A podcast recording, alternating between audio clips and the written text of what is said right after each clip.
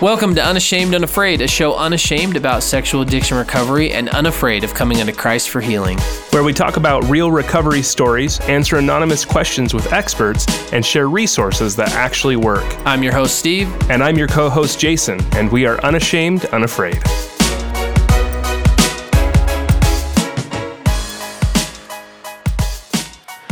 Jason, he's been on good behavior, so we're letting him on the other side of the mic.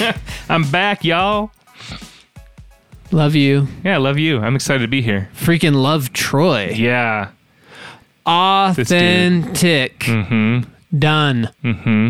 Uh, I mean, that's the whole the whole thing here is this journey from I can't be seen to I'm going to be authentic and be who I want to be. So, um, he said some things I'm going to steal permanently. Like sometimes the way people talk about recovery, you're just like, and that's it. And I'm like, and that's how we're all going to talk about it now, what you just said. And he definitely had some of those. I'm not going to steal his thunder and talk about it. But one reason why you should listen to this episode, Jason, Uh, well, I mean, the bonus content, just that idea of authenticity, that was game changing. Yeah. And what I want to share, one of the reasons Troy reached out is Troy is divorced, got divorced in his process and is still divorced. Um, and he's like, dude, we got to talk from this space. And I'm like, that's unashamed, brother. Let's do it. Um, and so just a lot of authenticity, really tender. And one thing I loved about Troy that I'll name at the front of this episode is, is how he talked about his ex-wife. It wasn't everything's her fault. And he also, and he also wasn't like, oh, she's perfect and I'm the problem because there's that's kind of a facade too. He talks about those those both of those. Great episode. Jump in with with us. Um, give us uh, five stars on iTunes. Um, that's where you can find us uh, to help share the hope of what we're sharing here with everyone. We'd love to hear from you on social media at Unashamed Unafraid. Go to our website unashamedunafraid.com slash scholarship slash donations. Scholarships if you need help, uh, recovery tools, therapy, retreats, all sorts of things. We will pay for you to go. We are a nonprofit 501c3. So all of the money, Jason doesn't get paid to edit audio. We just lock him in a basement, chain him to the desk, and make him do it.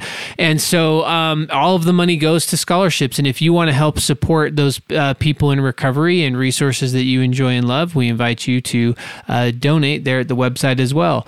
We're, so we're actually also hurting for uh, anonymous questions. So if you have any, please go to the website, give us some anonymous questions. ask us your questions. Yep. We want to answer them for you. Yep, and you can do it anonymously, so you don't have to worry about any of that. So with that, we will head on down to Texas, and Old El Paso. Old El Paso, and get in the studio with Troy.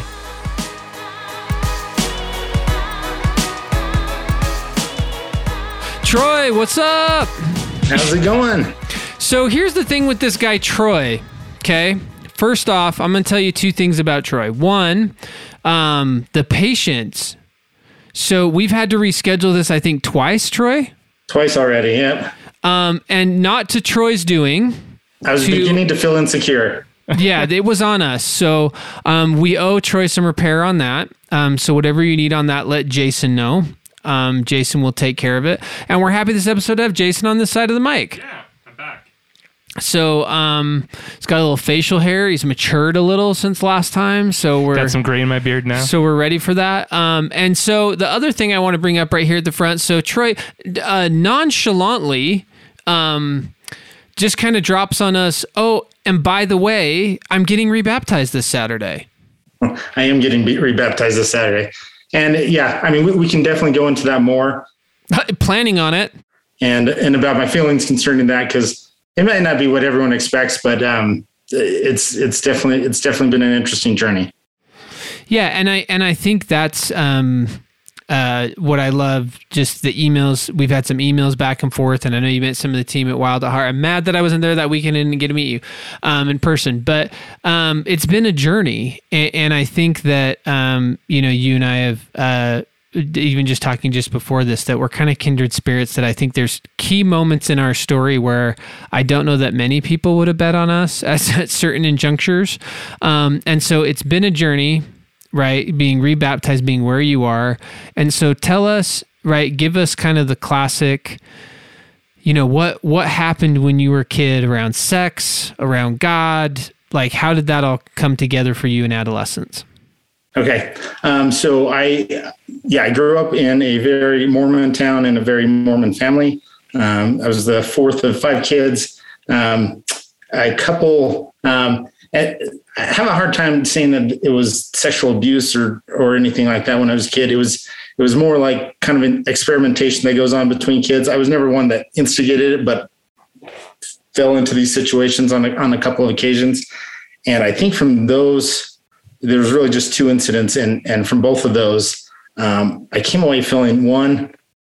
I always had to keep this a secret. Like this was going to be a secret till the day I die, right? And yeah. um, and it was for over thirty years. I I did not tell a soul.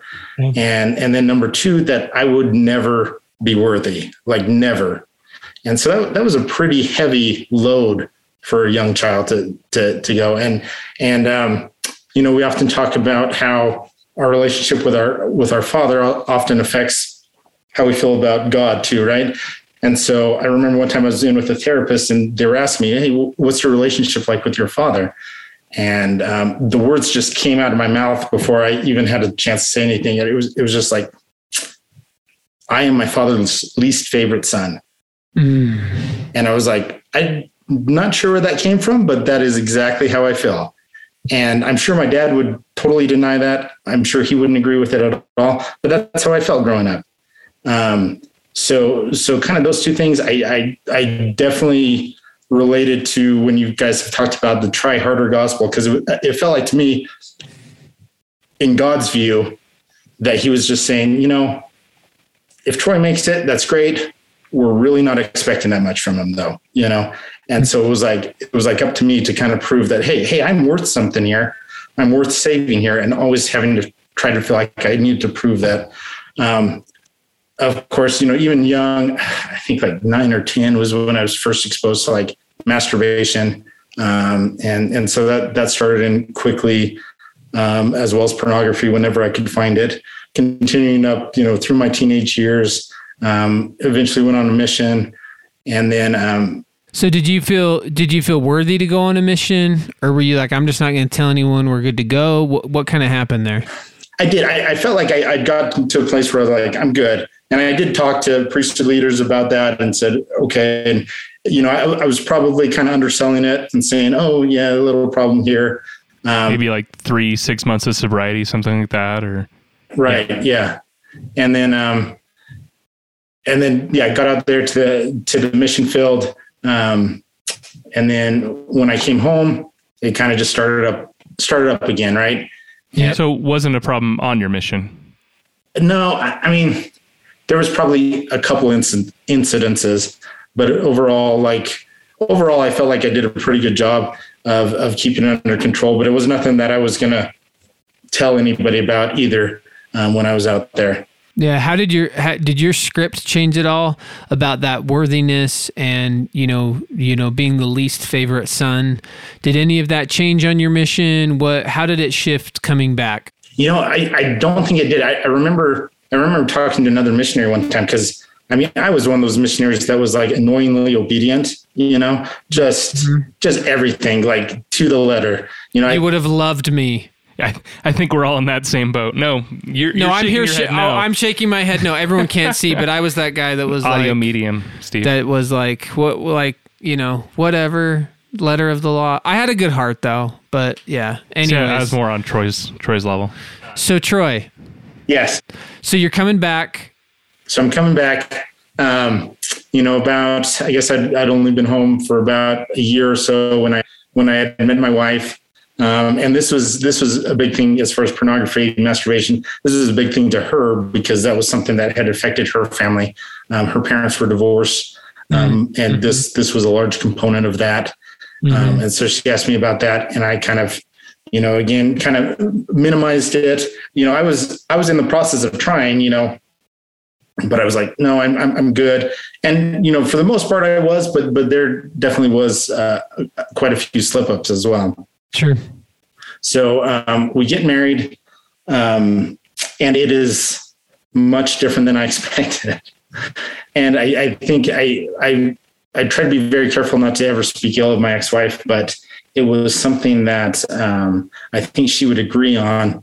Um, we were we were both very young, her especially, and I was I was miserable for the first few years. I was just just miserable, and um, it wasn't it wasn't really a, a place where I felt ever safe to to share anything, to share any um, of my weaknesses, to share really any of my feelings at all. So I just kind of clammed up, and you know, of course, that that helps when you're. And I'm sure if she was here, she would say the same thing about those early years. Yeah, yeah, she absolutely would. Yeah. Um, So I guess tell me, looking back now, tell me about that. Like, do you think that was just like your shame? Do you feel like you guys were following cultural scripts when you got married? Like, what about that wasn't working? Just like you didn't know what you were getting into, like we just didn't have the right expectations, or Yeah, I think it was a lot about not having the right expectations. I mean, I came from a family where my parents never fought at all. You know, I, I think I witnessed one fight in my entire time growing up. And so um, she was pretty argumentative, especially when we first got married. And that was that was just such a surprise to me and such a shock. And um, and you know, in the times when I did share things with her, um, you know, where I thought it, it was, I was being open and sharing things like it would come back and it, and it wasn't that like she would, she would be very upset about it for, for whatever reason. Um, and again, this was early years. She obviously grew and matured a lot after that, but, um, so. So that was her miss in the early years. What was yours? so I, I, I mean, I, I, I was definitely at that point, I was just kind of checked out because I was like, here is the relationship that is supposed to bring me most happiness. And I'm, I'm miserable. You know, I, I don't, I don't want to have anything to do with this. So I, I felt, I felt pretty hard back into um, things like pornography, masturbation, and then it progressed to things that I had never done, like going to a strip club, going to a massage parlor, things like that, that, that I had never done before. Um, but yeah, that's, that's, that's what I felt like I needed to do. Right. Yeah. So tell me, because you, I think you're just, I think you're sharing something. I mean, unique, right? Special. Like what? When you're like, I was checked out, because I feel like I understand you. I'm like, I get it, but like, what does checked out looked like? Like, if you were able to see, if we were watching you back then, how how would you describe, you know, internally your experience, what you feel people saw got from you on the outside? Oh, I, I, I don't think anyone could tell from the outside. I was very, very good at, at um, compartmentalizing everything. You know, um, I, I, I've described it a few times as if it felt like, you know, my, my whole life was like this, this field, right? And then in the middle was like this swampy cave. Um, and like on the outside, it's like this productive field where I'm a father and I'm a husband and I'm a priesthood holder and I'm a, you know, and, and I have a good career and all these things and then inside it's just this this yuckiness right and i described it one time to a therapist and i said you know that middle part that just terrifies me and she says well why does that terrify you and i said well i think that's the real me. Like i think everything else is just a facade and a fake and that's the real me inside.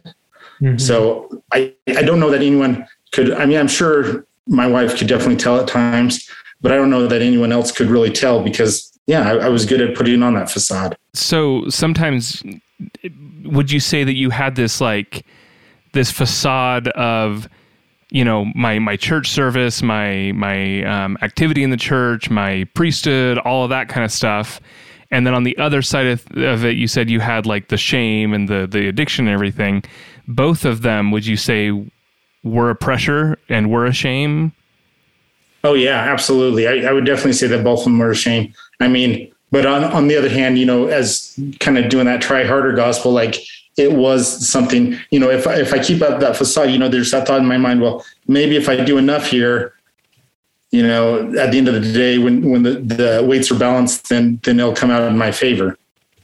Yeah. Yeah. And so um I guess one I would ask is like what what was that experience like for you because I think people looking from the outside um, you know, spouses who haven't got closure in their situation or family members or leaders, you know, people who just like don't get it. I think sometimes there's this belief like that addicts are having their cake and eating it too. And the only reason we want to change is because we got caught, um, which isn't true to my story. Um, I know it's true to a lot of stories. And, and I guess I bring this up because I'm like, at least from my experience, I'll let you speak about yours.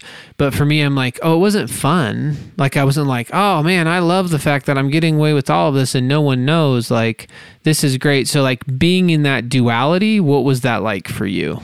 right. And so I, I remember talking about this one time uh, again in therapy, but but saying, you know, th- there's the thought that oh, you know, you go to these different areas and and the sex must be just great. It really wasn't. Like it was really actually pretty bad. Um, but it was like you know that that dark spot in the middle. Like I felt like I needed to hide it, but I needed to feed it too. And so it was just like a, a, a constant thing. And so yeah, it was. It, I, I'd say more than anything, it was just kind of exhausting, right? Um, mm-hmm. And uh, especially because I that kind of bled over, and I I eventually had a, an affair that lasted for for about a year, um, and which that that was beyond exhausting. That was that was you know, and so when I hear about other people expressing multiple affairs, I think I don't even know how someone accomplishes that because that that right. sounds just exhausting. Um, but eventually, eventually was caught with that. And so that was actually the, the first time of that I was excommunicated. So um, went through that, and um, and so, what was your what your wife's reaction at that point? So she knows you're off, right? As you said, there were times that you, she could tell, right, like that the facade wasn't f- fooling her completely, and you know maybe couldn't put her finger on all of it, but that piece was there. So the affair, you get caught in the affair, church discipline happens. Where's she at at this point?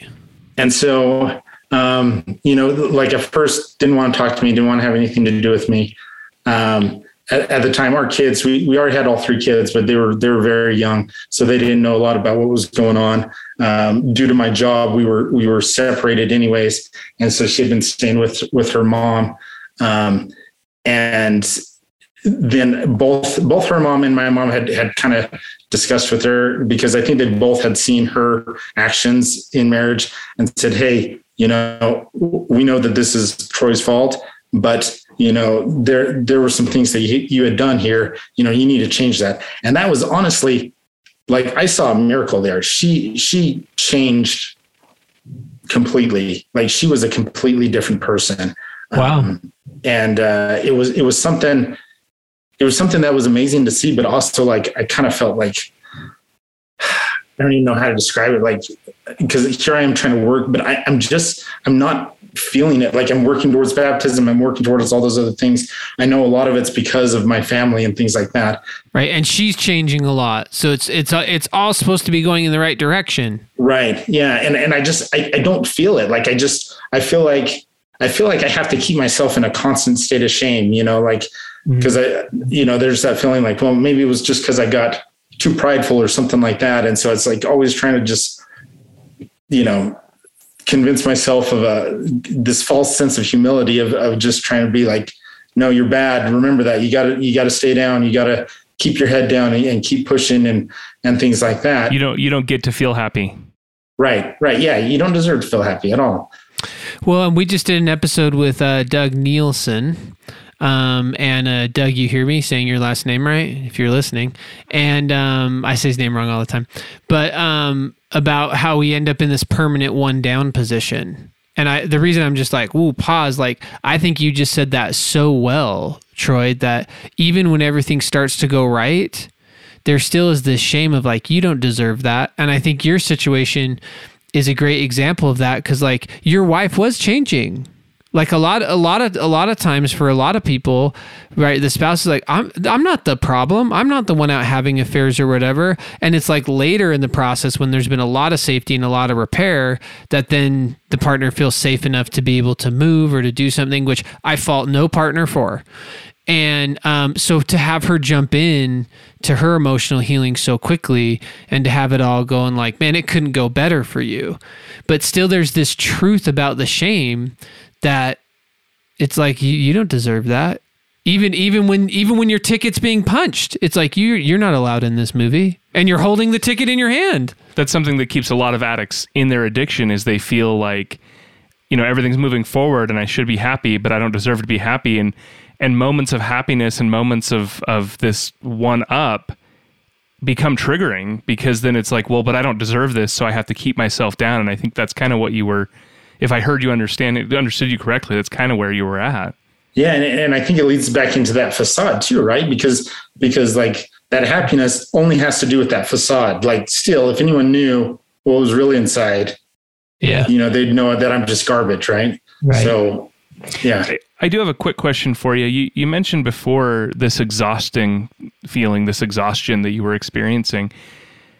What was your re- your reaction when you were caught? Did you feel relieved? Did you feel uh, what what was that like for you? Maybe you know, looking back on it now. Yeah, um, I, I wouldn't say relieved.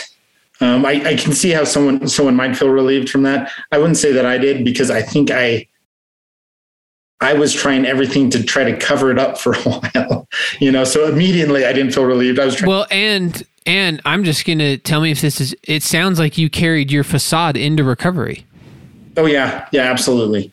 which is I, I say that because it's so common. That's how I started recovery. Hero child, earning my worth, and so I'm like, oh, now I just need to earn it in recovery. So just be the best at recovery. Oh, okay.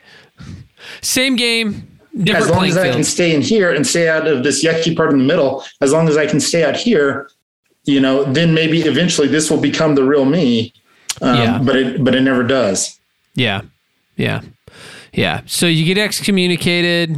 Your wife's working on her. Everything's going the right way. right and so we i mean we were doing everything she was she was absolutely wonderful actually during this you know arp meetings she was one of those spouses that went with me to um consistently Wow. um, and she was entirely supportive you know when we weren't getting support from priesthood leaders she would go and talk to them and like kind of on my behalf and, and say hey you need to help him out here. Um, so you know eventually got rebaptized had all my blessings restored things like that. Um, then we moved again. Um, i'm actually in the military so we moved quite a bit. Um, and so we moved uh, overseas. Um, and again things were things were actually i mean they were going well, but it, it was a lot of white knuckling. It was just me kind of holding on and being like, okay, I'm just I'm staying in in this area. I know that's still back there, but Just because you'd facaded recovery. right, Yeah.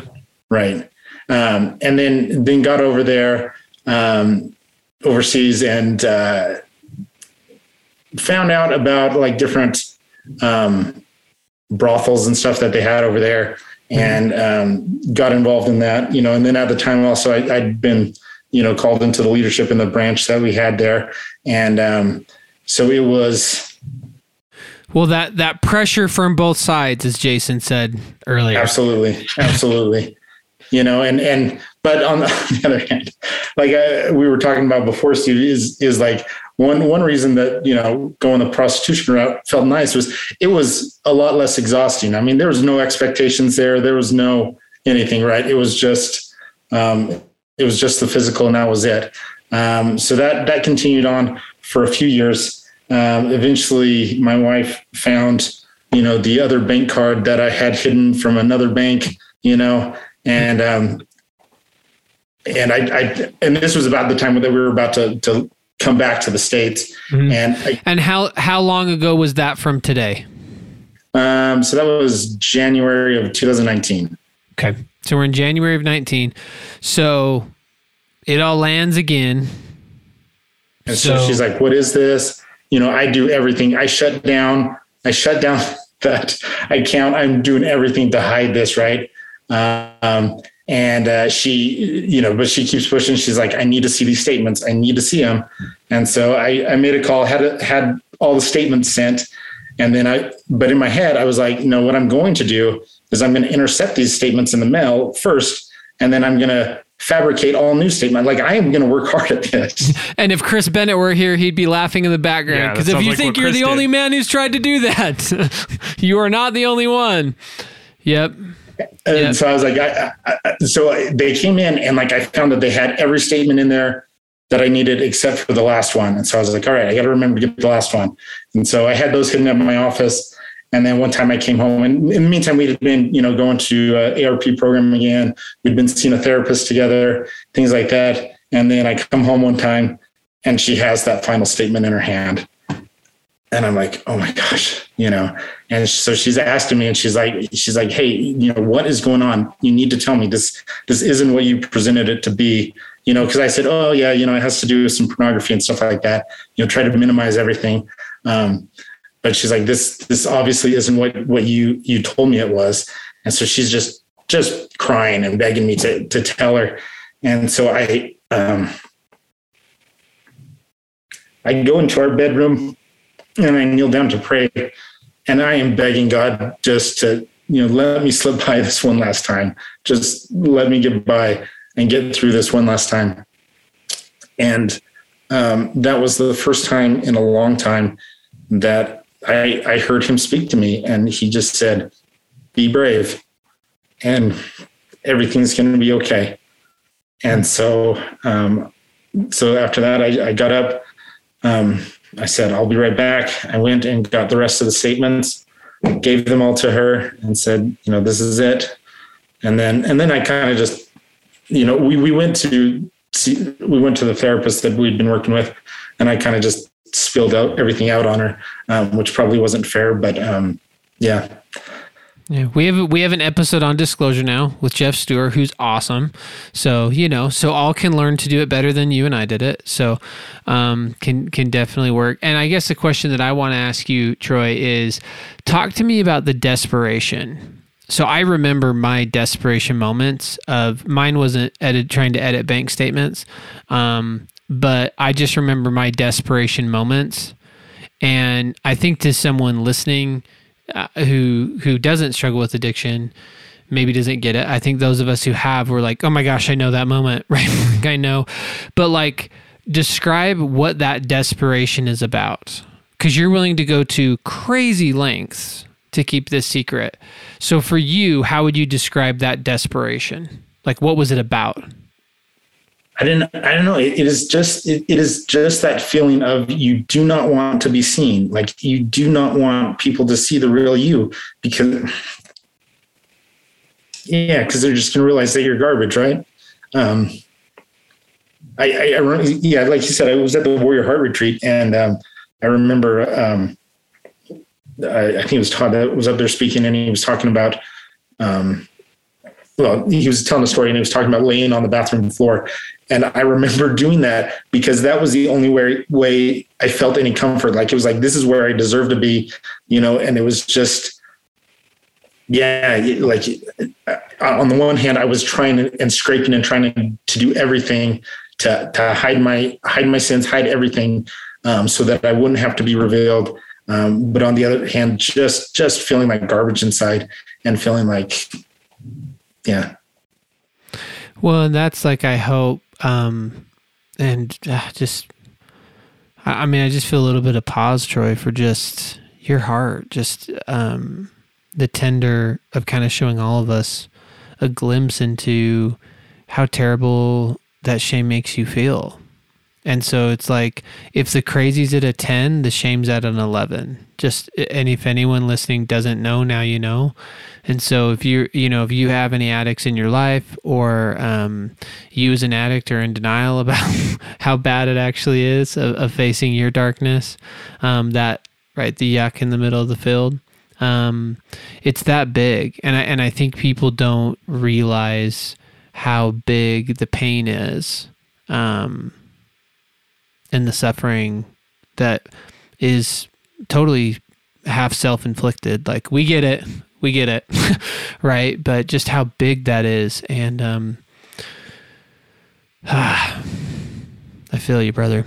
Yeah, yeah, and so it was, it was definitely something like, and it, the next day was when, um, you know, there wasn't really any, a lot of thinking about this. It was like the next day, um, she tells me that she wants a divorce, um, and so that again, it was just like and and I don't want to minimize what she was going through because also obviously she was going through a lot. You know, she'd been with me through school and and all the stuff, and and so you know this was not this was not where she wanted her life to be, um, and yet like she just after she made the decision to divorce, it was just very quickly like she was like, all right, now we're doing this, now we're doing this, and I am just struggling to hang on, you know, and and I've I've always felt like someone that had pretty good mental health. Like I, am pretty stable, um, but you know, it was it was during that time. Definitely depressed. Definitely um, considered suicide. Definitely yeah. considered all these things, and just like it is, it is not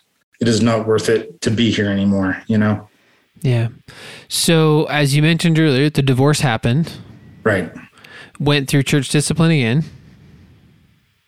Right. Excommunicated again. Yep. And um, so I, I guess the question now, right? Like flipping the script, like, but you didn't take your own life.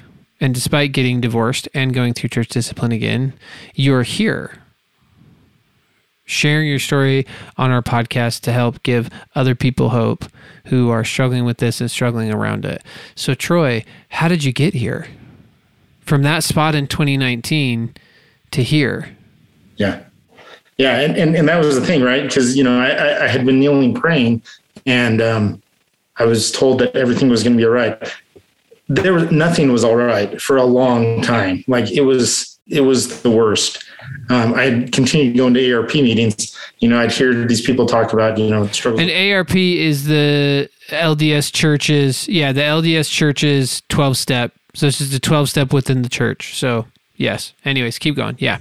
Yeah. And, and so I'd go there, you know, I'd hear these people talk about pornography and stuff like that. And I'm like, are you kidding me? That's what it felt like to me. Like I was like, are you kidding? Like I, I am here dying. Like, and, and so I joke around with them sometimes. I'm like, I feel like I am here to make the rest of you feel better. You know, like, the, like I, am really suffering here. So I, I actually got hooked up with, uh, um, well, that was the other thing. I, so I listened, my stake president had me listen to um, the Leading Saints podcast.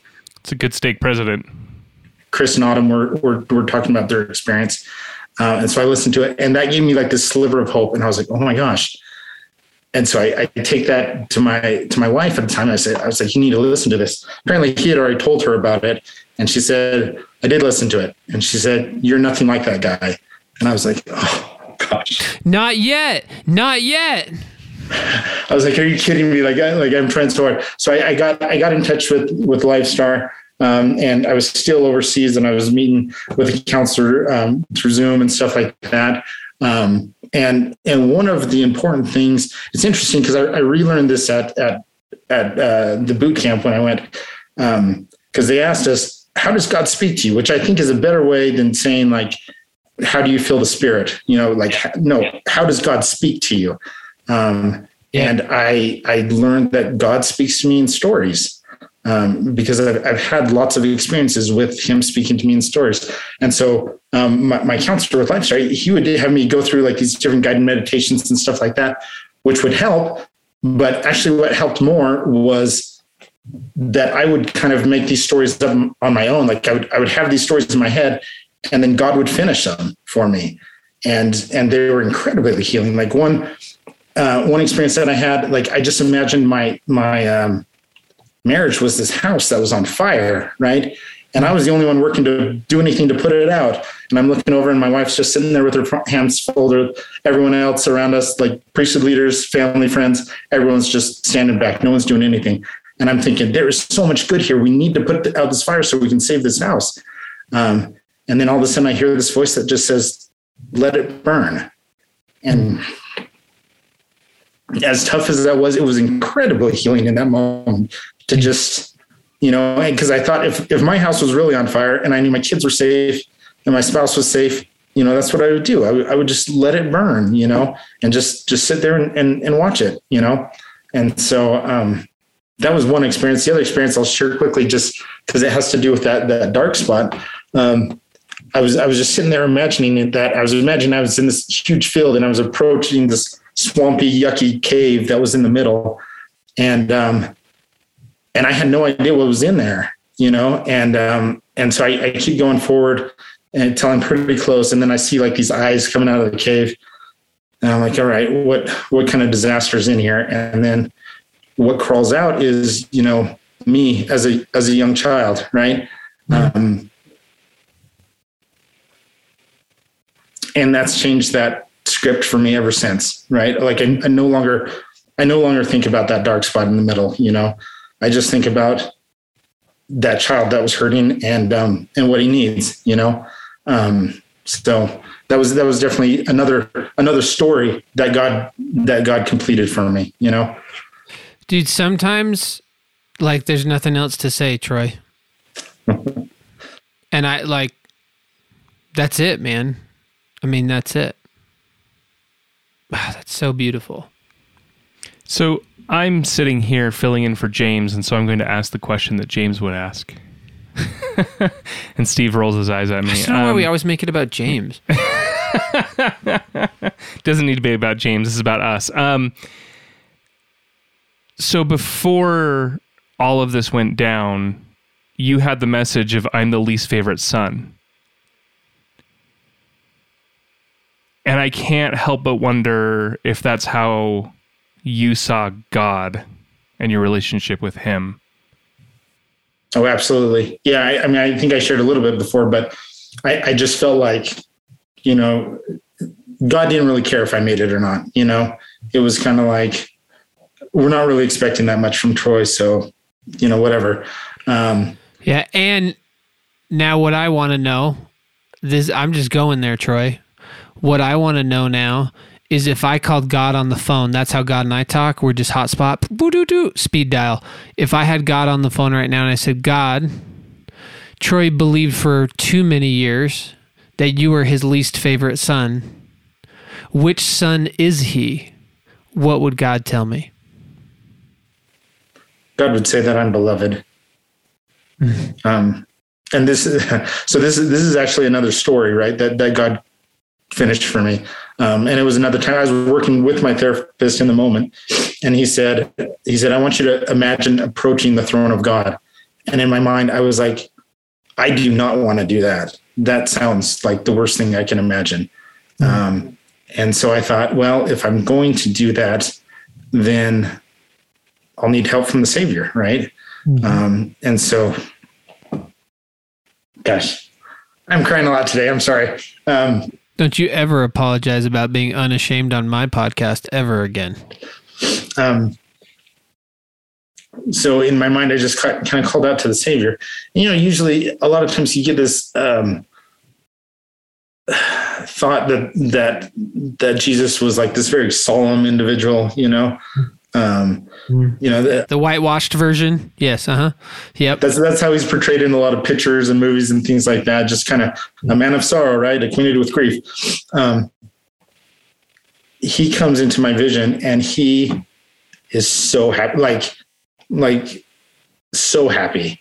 I mean, one so happy to see me, but then so excited to introduce me to the Father because he knew that it was going to take away any of those other feelings that I I had had about him. Um, and it did. That was another like it was a script that just got blown up all of a sudden. Like I, I I couldn't say that anymore. I couldn't say that I was the least favorite son anymore. So, um, the last thing I want to ask you, Troy, here in our episode, um, I mean, and then whatever Jason's going to ask you too, but um, so uh, you're divorced. And um, you aren't sitting here being like, and I've been remarried for three years, and guess what, kids? It all works out, right? Um, and I know there's a lot of people in a lot of pain who they don't ever see the story at halftime. And uh, I was I was in a really dark uh, place in a lot of my own pain uh, at a point in my journey where uh, my good friend Kurt Francom, leading Saints, everyone should listen to that podcast, said to me, he's like, "Yeah, Steve, these are the chapters that nobody ever reads."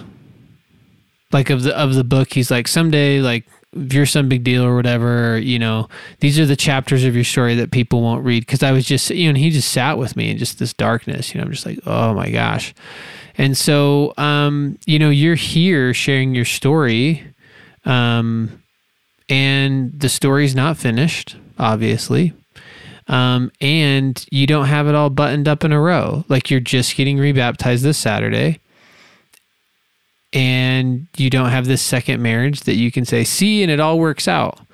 So, um, what has that looked like for you navigating recovery and the co parenting, and then, you know, p- deciding when and how to put yourself back out there? Um, so just just speak to us about your shame and the pain of divorce and and the and the healing you've had because I mean you shared a really be like God was with you let that house burn you know and so you you had it was clear that you were moving where you're supposed to be moving but that doesn't mean it was easy or that it is easy yeah and and um you know it was something early on after I was separated that um I'd heard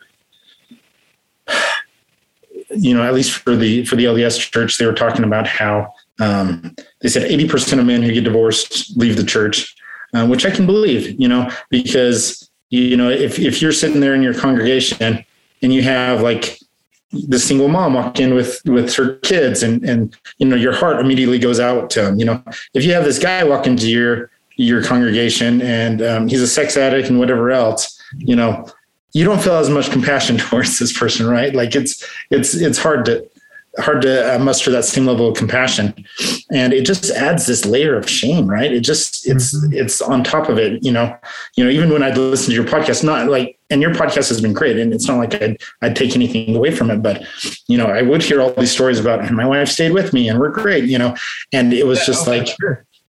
Th- there there's the thought that you know, well, yeah, I'm, I'm the least favorite son, and God just God told my wife, get out of there, you know.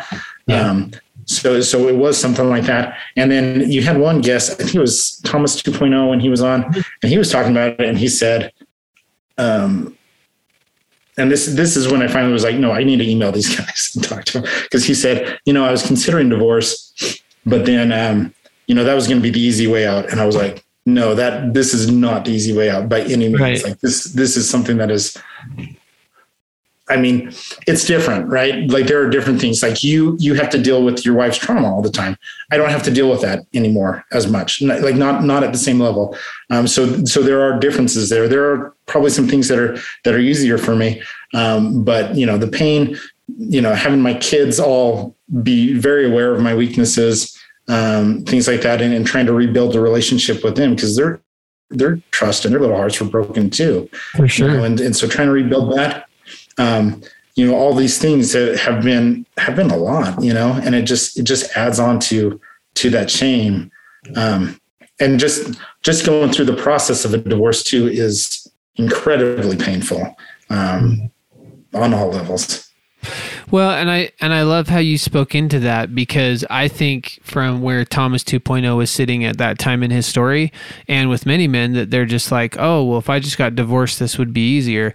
And as a counselor, what I would tell you is. Um, uh, whatever you are and whatever the pain is, you're taking it with you. So if, if you think it's all your partner's fault, get divorced and you're going to find out, right? Um, you're going to, and, and so I, yeah, I think, um, you know, too often we have a script right? We talked about moving that field your you know your facade through recovery.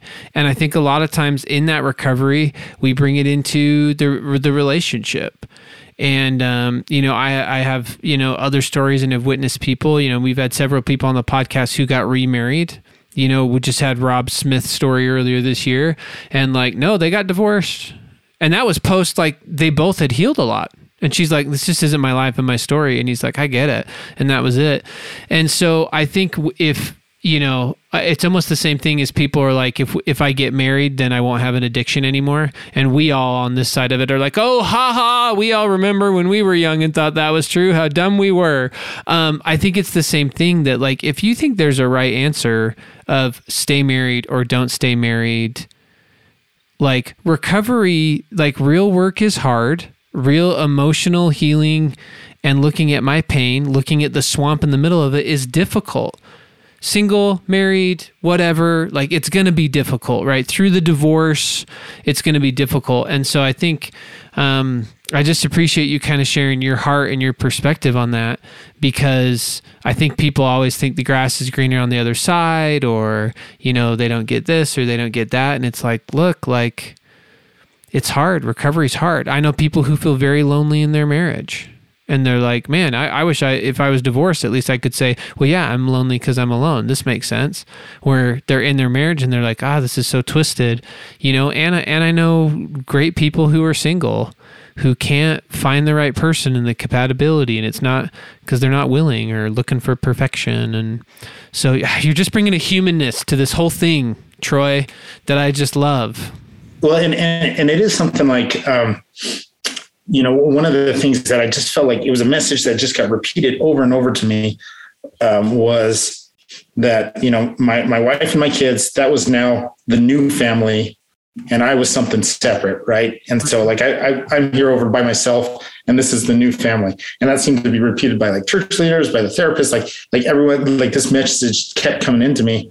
And, and like, honestly, outside the healing and everything, it, it took a little bit of grit to just say, no, I'm not, I'm not doing this anymore. And I think that's the other thing I'd say about divorce is I think so many times, um, men, especially when, when they're going through something like this, um, they will, you know, give away the farm when they're going through a divorce mm-hmm. and then end up being just really bitter afterwards. And I think in a lot of times you need to stand up for yourself and you need to say, Hey, no, I'm worth something and, and fight for for what you need because it is it, it is unfortunately a fight. And I tried I tried tried really hard to be fair and equitable, you know, um, during the divorce, but but it is a fight too, and and you got to stand up for yourself. Like try any means to to to make it as amiable as possible, but sometimes that's that's not possible. And so you need to make sure that you take care of yourself and your kids. Well, and and I would just say, yeah, to fight for your kids' hearts, because I I know many stories of men who are like, whatever, I'm the one who did all the bad things, take it, and they get two years down the road and they're like, why do I only have my kids thirty percent of the time? Wait a minute, I want to make her parent love my kids, not be cut out of their lives. And and those are good men who want a father. And even if you're divorced, always going to be their dad always going to be their mom, right? So you're right. Like I still have to navigate this, and you know, I have I have a you know sister who has had been had that be her experience, and it's like, and she has you know she's like, no matter what I do, it's their dad. So no matter what it is between us, I still have to show up, and that can be tough to navigate. But yeah, gotta gotta show up for you. So Troy, just to wrap up here, the the last question I have for you is um, for those men in the audience who are listening who are the least favorite sons, or or women who or, feel like they're women. the least favorite daughter. But for those that feel like they're just not who God wants them to be, they're on the bathroom floor. What do you say to them about who God is and, and, and maybe about who they are to him? It's it's such I don't know, it's it's such a flip to the script, right? Like it, it's so and and I wish I wish I would know how to how to get there immediately. Like I wish I could just tell somebody, "Hey, this is how you know that that God loves you." Um, but it's hard because you know, it, yes, there's there you can get messages of shame and stuff through through church and life and whatever else. But at the same time, like there are lots of messages talking about how God loves you. For some reason, I wasn't hearing though those, and I'm sure that there's a lot of people that are feeling the same way. That they're just they're not hearing those messages, but well, but but I know that God loves me. I just know that He loves Steve more. He doesn't love me like He loves His other children. Like, yeah, He loves me, but it's just not. Yeah, and, and that's how I felt. Like it was like, yeah, on some level He loves me. You know, just because I'm the least favorite doesn't mean He doesn't still love me. He cares about me, but I'm I'm just not that interesting to Him. You know, I'm I'm I'm just one of the crowd. You know, and so um, He's got lots better um, children that he wants to take care of more than me. But I, I don't know the, the feeling that I had um, in that story that I talked about was just just this overwhelming. Like no, like it's you. It's it's you that I love. Yeah, like I am. I am crazy about you. Um, yeah, I just I just love you because you are mine. And Troy, as you know, we always let people end with a song. So the song for you, I, I do. Um, so this is this is one of my favorite. And I know a lot of times you guys have like the different Christian songs on here, but um, this this is a hymn, um, "Nearer My God to Thee," um, and there's a good version by BYU Vocal Point. Mm hmm. Mm hmm. Yeah. So, Troy, thank you. I have goosebumps right now because uh, we all need to remember that he's crazy about us and that we're that one, whether we've gotten sober or not. Um, so I'm just grateful that my heart got to receive that message from you. And um, I hope that uh, those listening will let that message in. Uh, like you said, um, Troy is a real guy. Lives in Texas. Served in the military. Thank you for your service, by the way. I forgot to say that. And um, uh, if want more people to hear this message of hope, we invite you to go to iTunes. Even if you're not listening on iTunes, go to iTunes and give us five stars. That's how the world uh, finds us and hears more. We'd love for you to connect with us on social media at Unashamed Unafraid at Facebook and Instagram. Um, if you are in need of resources and help, you can go to our resource page, but also apply for a scholarship. Please do. We have them. You are worthy of it. Um, unashamedunafraid.com slash scholarships. And if you would like to help support those scholarships, we are a nonprofit 501c3. So all of your money, literally all, no one on our staff gets paid. So all of your money will go to help support and create those scholarships. And that will also allow you to become an outsider. Our outsiders are those who are bold, accepted, and unashamed, like our friend Troy here. And that will allow you to jump into the bonus content with us right now and to be able to hear some more questions that we're going to ask Troy that we weren't able to fit into the episode. And uh, if this is the first time joining, thank you for listening. We're happy that you're here. We hope that you listen some more stories and have hope. And if you need anything from the Unashamed team, reach out. All of our emails are on the website, unashamedunafraid.com. We'd all love to hear from you, pray for you, get your back, whatever you need from us. So until we're able to talk again, continue to be unashamed. And with that, we will go out with Nearer My God to Thee by BYU Vocal Point.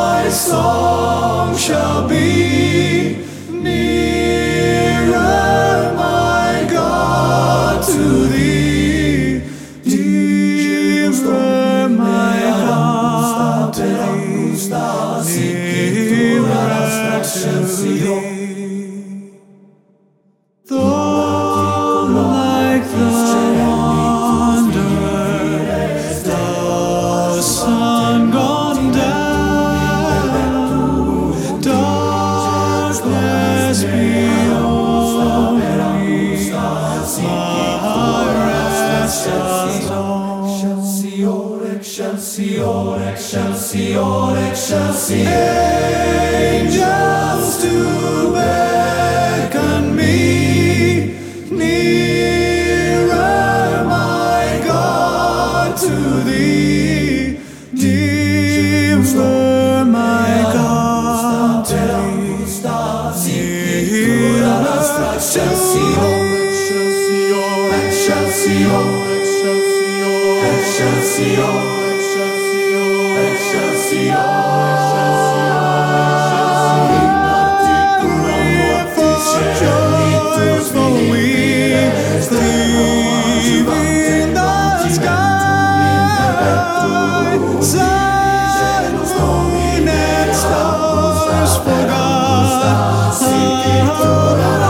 Chasse dirigenos domine Augusta per Augusta, sic itur ad